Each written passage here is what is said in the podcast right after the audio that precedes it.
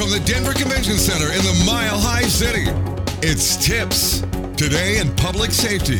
Brought to you by NENA, the 911 Association, and APN, the Avaya Podcast Network. Now, here's your host, ENP Mark Fletcher. Hey, it's Fletch with the Avaya Podcast Network. Welcome to Tips Today in Public Safety.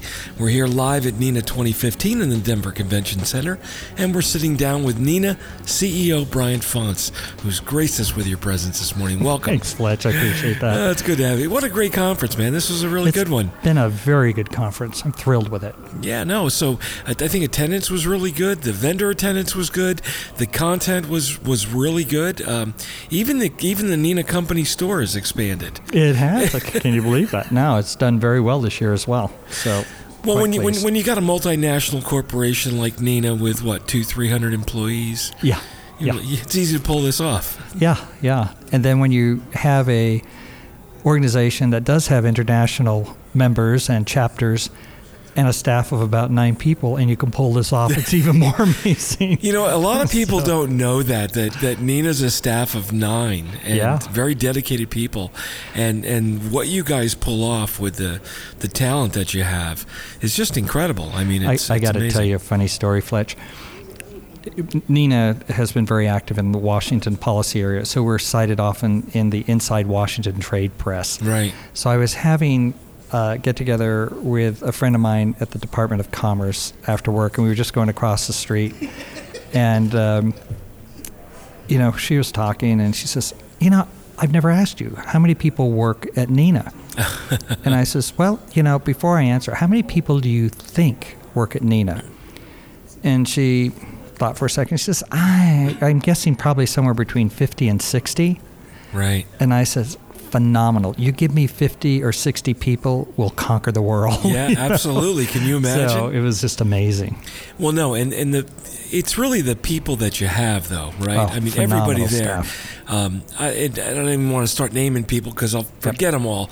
But uh, you know, the, the people that you've got doing stuff and that are organizing everything, it's just it's incredible talent that's that's there. Absolutely. I could not. These are people I would want as my friends, my inspiration, if they were not my work colleagues. Sure. And to have them as work colleagues uh, is just one of the most enjoyable things anyone can have. I mean, I, I have such a, a commitment to these people. These people have a commitment to the organization and to 911 writ large. And I'm just uh, in awe of all of them.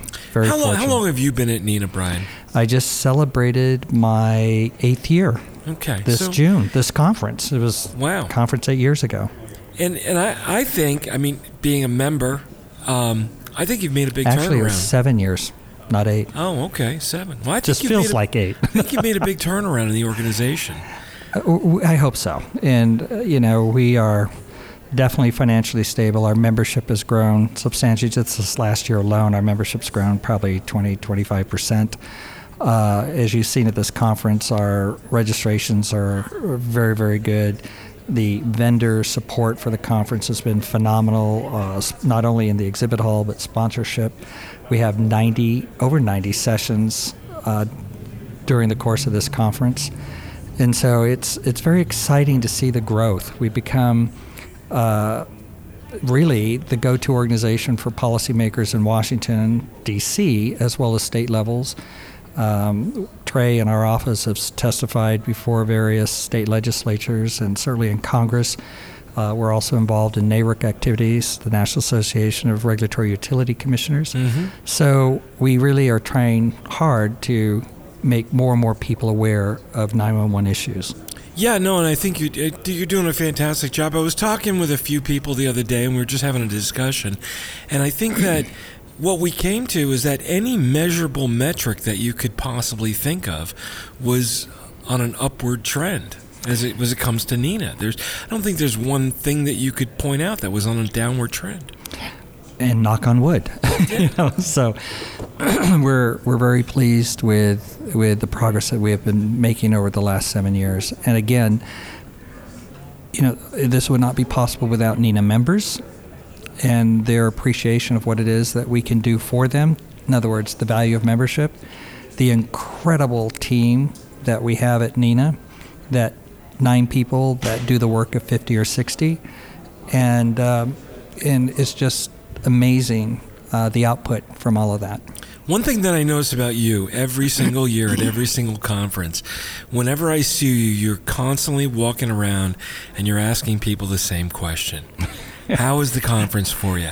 How's everything going? Yeah. What are you What are you hearing back? absolutely amazing positive things. I was walking across the street going back to the hotel yesterday, and I just looked behind me. There was a woman with a NENA conference badge on, and you, you ask the question, not knowing what the answer is going to be. so I'm always kind of hoping I'll get some input, constructive, as well as just thank you. And I asked her, I said, "How's the conference going for you?" And she said, "Well, I really, really appreciated the bingo in the exhibit hall." And I'll be perfectly honest with you, that wasn't the response I was expecting. and so uh, it provoked me. I said, Really? Why did you single that out? And she said, I was looking for a system, in essence, to provide some backup for what they're doing. And the bingo card forced me to go to an exhibitor she said I would not have gone to ordinarily. And I found what I needed. Sure. And I says, perfect. That's the That's the purpose of it, yeah, That's right. the purpose of it. And so, and likewise, I really do want to hear what people think of the conference. And in the opening sessions of the conference, I like to go out in the audience and thank people for being here and welcome them here and engage in conversations with them. And through that, I learn a lot about how they perceive the conference, ideas for improving things, if the room's too hot, too cold, what could be more effective at the next conference, et cetera. And it's incredibly valuable. You do an incredible job at managing everything and, and not just blowing smoke. I mean, you know, you do a great job. You care about the conference. Um, you're knowledgeable about the industry. You, you certainly have spent, you certainly paid your dues into the industry um, with the positions that you held in the past. And um, I think that that whole package, bringing that to NENA is what really. I'm not going to say saved this. I don't think we were on a downward trend, but really brought it to what it was today. Well, thank you. I, I appreciate that, and I, I'm hearing that as a compliment. So thank you. Um, all of us in our life have an opportunity to make decisions as to whether or not you want to do something that is positive or negative. And as you know, my professional career prior to NENA, and I will admit, it was more amazing than I could have ever imagined. I, I mean, I, I really, truly have been fortunate. And I remember going to my former employer when I says, I'm leaving the, the company and this is what I'm going to do. And that individual to- looked at me and just said, Are you serious? Are you crazy? Yeah. Are you yeah, crazy? Yeah. And I said, No, this is something I want to do. And I think that I can hopefully, in my lifetime, do something that contributes positively. And it gives me the experience of running a small business, although it's a nonprofit. It gives me the opportunity to try to improve something that every American can benefit from. And I don't say this in terms of me, I, is what I can do with everyone else to move that needle in a direction that benefits consumers who find themselves in a horrible situation of having to dial 911. Yeah, you, So you've got a, you've got a tough job. I mean, you're a mother, you're a father, you're a grandparent. you know, you you've got to, you know, you've got to coddle this industry and all the people in it. And you know, from not just, and I think what makes your position really unique is not only do you need good business sense, so you've got a you've got a fiduciary responsibility to Absolutely. make NENA. It's a nonprofit, but you still you can't be a, a losing you know factor right? You've, Right. you've got to sustain yourself. So there's a business model you've got to establish. Um, you've got to watch people and credibility. Um, you've got a regulatory responsibility because people look towards you. Well, what should the law be? Yeah. what what should policy be? You know when when when the FCC wants you know a task force on PSAP optimization architectures who do they call you know, Yeah. there's a bunch of people out there and NENA's one of those people Yeah, and, and that's where my prior experience comes into play here. In part of my professional life uh, outside of NENA has been to negotiate agreements internationally, even as well as nationally. and um, and my friends at the FCC oftentimes will call me to try to broker uh, an agreement among parties that would probably not come to an agreement, and uh, and I'm honored to be able to try to do that. I don't think I have any special skills or anything else. Perhaps maybe patience, but well, you um, have patience. It's, you know, you're you're you're a very calm person. You don't. You're very rational. You don't get overly excited. I've seen you in the middle of very heated conversations, and it's like you're just as calm as can be. And I, and, and, I, and I really, it's a it's a trait I admire in you. Really. some of my some of my staff have, have commented on that. It's just what ruffles you, what gets you upset, and uh, you know, you live long enough, you realize there there are issues and there are issues, and save those ruffling feathers for those issues that are critical to whatever the situation is.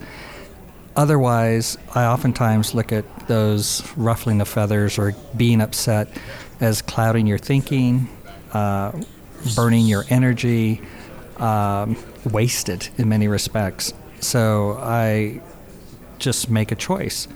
And the choice is to remain calm, listen to all sides of an issue, and try to you know rationally put the pieces together so in my mind's eye it would make sense or would work and um, and that's I hope I'm providing that role model for my staff. I you know I look at my role in addition to being you know proverbially in air quotes the boss, but I look at myself as as more importantly than the boss as a mentor to these folks. They're our staff is younger than I am, as are most people, but. Uh, you know, I just want to set the example and, and role models for them uh, because I think they're going to be outstanding professionals their whole life. And as they can learn from others and the idea of, of not getting terribly upset, uh, I think is a vantage point.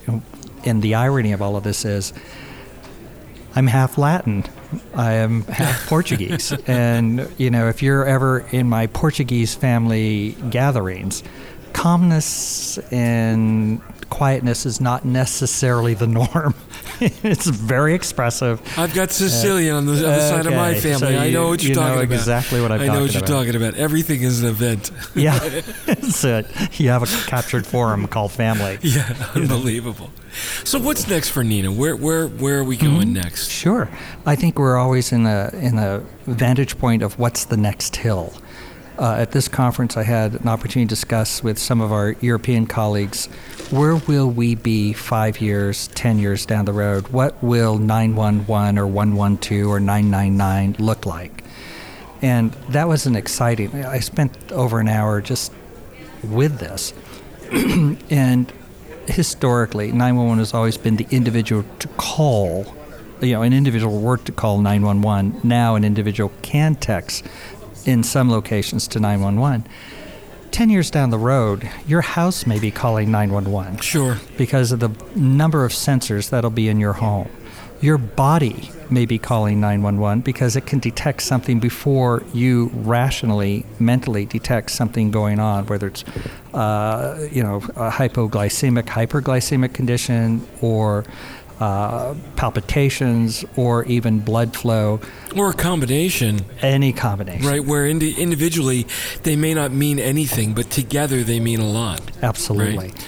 And so uh, I think is, as we look to the future, we got to look at how 911 is going to work. We talked about drones in this session. Yeah, yeah. no, they just started a whole work group on drones. Yeah, it was amazing. That's right. And the idea that just as you would dispatch a police or fire, you may also be in the business of working with folks who will be dispatching drones to hover over crash scenes or to hover over fire scenes to help you know determine what responses are needed. They've even got them delivering AEDs. Uh, exactly. Right. So, exactly. Um, I you know still not not in not in production. Right. It's mm-hmm. still a little. But you got to think. Yeah. Down the road. Exactly. You can't. You can't be.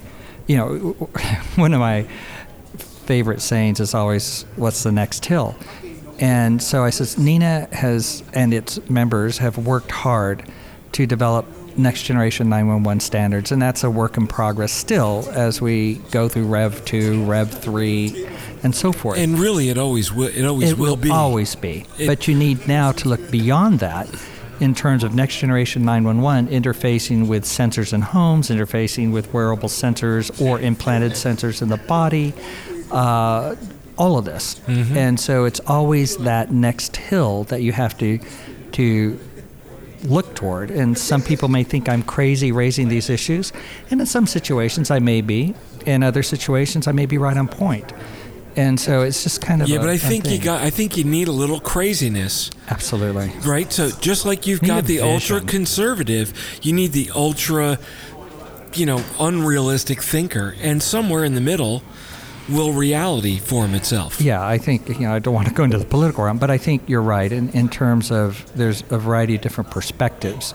Some will, you know, when I talk about drones in use at, uh, in public safety 911 and dispatching drones to in base in, in the sense of helping the field responders respond to the emergency. There'll be some people look at me like, "Are you crazy?" Yeah, yeah. but I may be, but I may be right. you know, Sure. so it's that type of fun part of forward think. Well, again, it's it's it's open thinking, and it's when you get a large group of people in a room and you start talking about these ideas and say, okay, this is a little crazy, and there are operational challenges up, down, and sideways. But if we wanted to do this, let's use all of our collective smarts and figure out.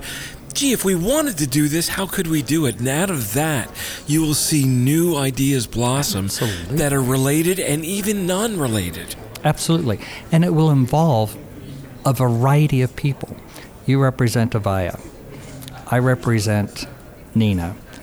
There will be other companies that you and I can't even think of right Yep. now in 10 years who will be in the, or, or directly involved or tangentially involved in 911 that should be part of the dialogue and discussion because no one company can do it alone. Yep. No one PSAP can do it alone. We're all in this together.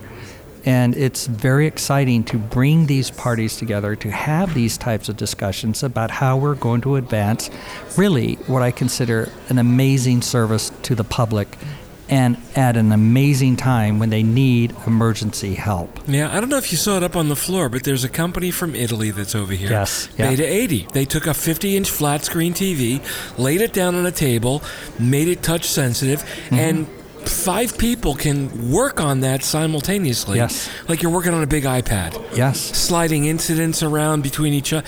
You know what? It's it's a little shaky. It's not perfect. But it's the Rev 2. forward I saw the Rev 1 of that in Europe. Yeah. And the Rev 2 is 100 times better Yeah. in just a few months. Yeah. In two years, I can't even imagine what that's going to be. But could you imagine what that will do? You know, in an earlier meeting, you know, we the history of 911 has always been the local 911 center, either buried in a police department or buried in a fire department. And if somebody got injured, oh, we'll put them at the 911 Yep. desk or something like that. In today's world, it couldn't be further from the truth. Sure. Most of the major cities have 911, and I would call them emergency communication centers that go beyond just 911, but to coordinate emergency communications for large populations. Sure. You look at San Francisco, Chicago, New York, Fairfax. Washington, D.C., Fairfax. Yep. And so, as these emergency communication centers emerge, there's the opportunity, particularly in the context of Next Generation 911, to have what I call expert teams looking at the information in real time. Sure. You know, if somebody says, Do you really think the 911 telecommunicator is going to look at all of these videos coming in? And I says, well, first off, I'm not convinced there's going to be all these videos. And secondly, I don't even think the 911 telecommunicator would need to see a video.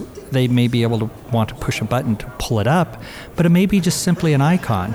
But what can be done with that, that pressing a, a video button and sending it over to an expert video team, that video team may pull things out of that video that the average person would never know. And that may be able to help the field responders responding to that emergency because they had that video, they had that expert team that can give a quick analysis of what they saw in that video and then pass it along to all of those people responding to it. I came up with. I, I came up with a concept a couple of years ago, and uh, of of teamed dispatchers, where you've actually got two people working an incident, and one person is working the incident, and the other one is almost in the supervisory overview, looking Managing at the, the information. managing the information. the pushing and pulling of the data that come in. You got it. Yeah. And and I think and again, it's like a pilot and a co-pilot, right? It's, it's so true. And, you know, it may be done as a tandem at a console, or it may be done as a kind of master desk, if you would, at a center that can then manage information flow because there may be several calls to the same incident, each providing different bits of data. Yep, yep. And so it, it really is intriguing. I love the concept because it goes to the whole notion of the value of rich 911 information and the ability to use that information by the experts to better serve the public. I mean, I could see a center with, you know, 40 or 50 call takers, a large center like a Fairfax or mm-hmm. something. You've got a, a, a center bridge in the middle, like Steve already has set up there. But you've got people that are in that middle that are watching everything and dynamically saying, okay, I'm grabbing these five people because they're working on a common incident, bringing them into a collaborative workspace that I'm going to op- supervise. Yeah. So dynamic, it's dynamic team formation Yep. and dynamic collaborative conferencing. It really brings the technology that's there today. I mean, all this, none of the technology is in, needs to be invented. It Right. just needs to be deployed. Well, that's true. And, and there also needs to be the training associated with using that technology. Well, yeah, and And I think that's establishing what the policies. Right. You know, Lisa Henderson um, is, is a good friend of mine. She's been through the, the, the industry. Um, she's over at Tritech now. We always said the operational side is the biggest challenge with next gen. How do I deal with the operational side of this? And oftentimes it's because of the human factor. Yeah, it it's as simple as that. Yeah. You know, Fletcher, I just, I just wanted to mention something to you that, that has been near and dear to the heart of NENA for the last three years, and we've actually seen it become a reality. About three years ago, there's a company out in California, Public Safety Networks, that exposed me to data analytics and looking at 911 in the aggregate Yep. and in near real time. And since then, uh, California has hired another company called ECATS that has uh, done similar types of information. And I look at that because, first and foremost, it's 911 in the aggregate. It's not each individual call in and of itself, it's the collection of 911 calls that can tell us a great deal of information. So I'm going to fast forward through that two to three year time period. We got an agreement with the state of California, the Emergency Management Agency, all of the lawyers on their side, and all of the lawyers on the Department of Homeland Security side.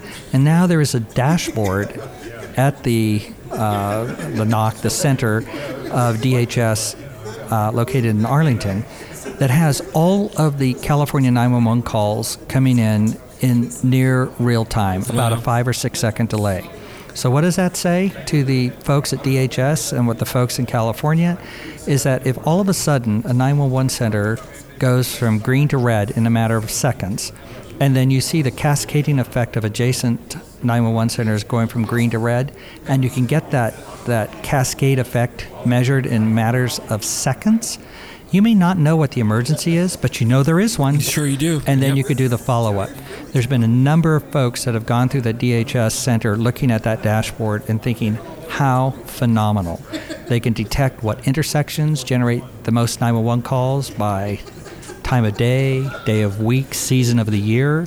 Likewise for railroad crossings. Yep. And you may be able to take proactive actions then based on the aggregate of 911 calls to eliminate those situations that tend to generate 911 calls because we designed a road incorrectly or the railroad crossing isn't marked appropriately. So it provides incredible, valuable resources beyond just that individual calling for emergency help. The the example that they showed me that I thought was the most interesting was the 911 call patterns that came in that could almost be predictive of an earthquake. Yes, That's right. It was amazing to watch that form on the map. Yeah. It's like you were watching in real time what was going on, and Yeah. well, in fact, you were from a from a nine one one call perspective. It was so telling. That's right. This company, Public Safety Network, and this is what they gave me a real live or a demo that just set off all sorts of bells and whistles in, in my head. They did the San Bruno uh, gas pipe explosion in San Bruno, California, and they just tracked the 911 calls coming in. So they could see in matters of seconds that there is a huge problem because, again, the cascading green to red Sure. effect on 911 centers. So that would have been an opportunity to use that data in matter of seconds to know there's a problem. Interestingly, as well, that as the sun set and the fire was still glowing, it received another peak of 911 calls because a surge because people saw the, The skies lit yeah, up yeah, yeah, yeah. and they're going, "Oh, is this another fire? Is this another explosion?" I'm calling 911. And so, looking at these data uh, that can be collected and presented in the aggregate uh, provides valuable information. Yep. So I was very excited about that project. Yeah, no, and it, it's uh, you know you, we need to see that on a national level because Yes. I think if this industry is missing one thing, um, and we step away from all the technology and all the other things, if we look at one of the core things that's missing, it's the statistical information. Absolutely. Nobody, nobody can tell you how many 911 calls there were in a year. Right. Although that information is collected, Yeah. oftentimes the PSAP label may percolate to the 911 authority level. It's typically not aggregated beyond that. And that's a huge loss of information. I mean, how how much how much longer are we going to say there are 240 million 911 calls a year?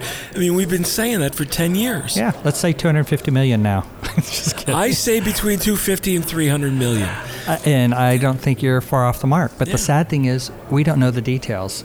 No, that's it. it. We've got to get the details. We've got to collect it. We've got to aggregate it together, and from there, you're going to get these incredible dashboards. Absolutely. Yeah. And when there are those incredible dashboards, you'll have government agencies and others look at 911 in a completely different light, and they're going to want to make sure 911 exists. They're going to make sure, hopefully, that funding is there for 911. Well, yeah. Here's my You know? problem. Here's the statistical data that shows that the problem is there. Yeah. Give me some funding to go fix Right. it. Right.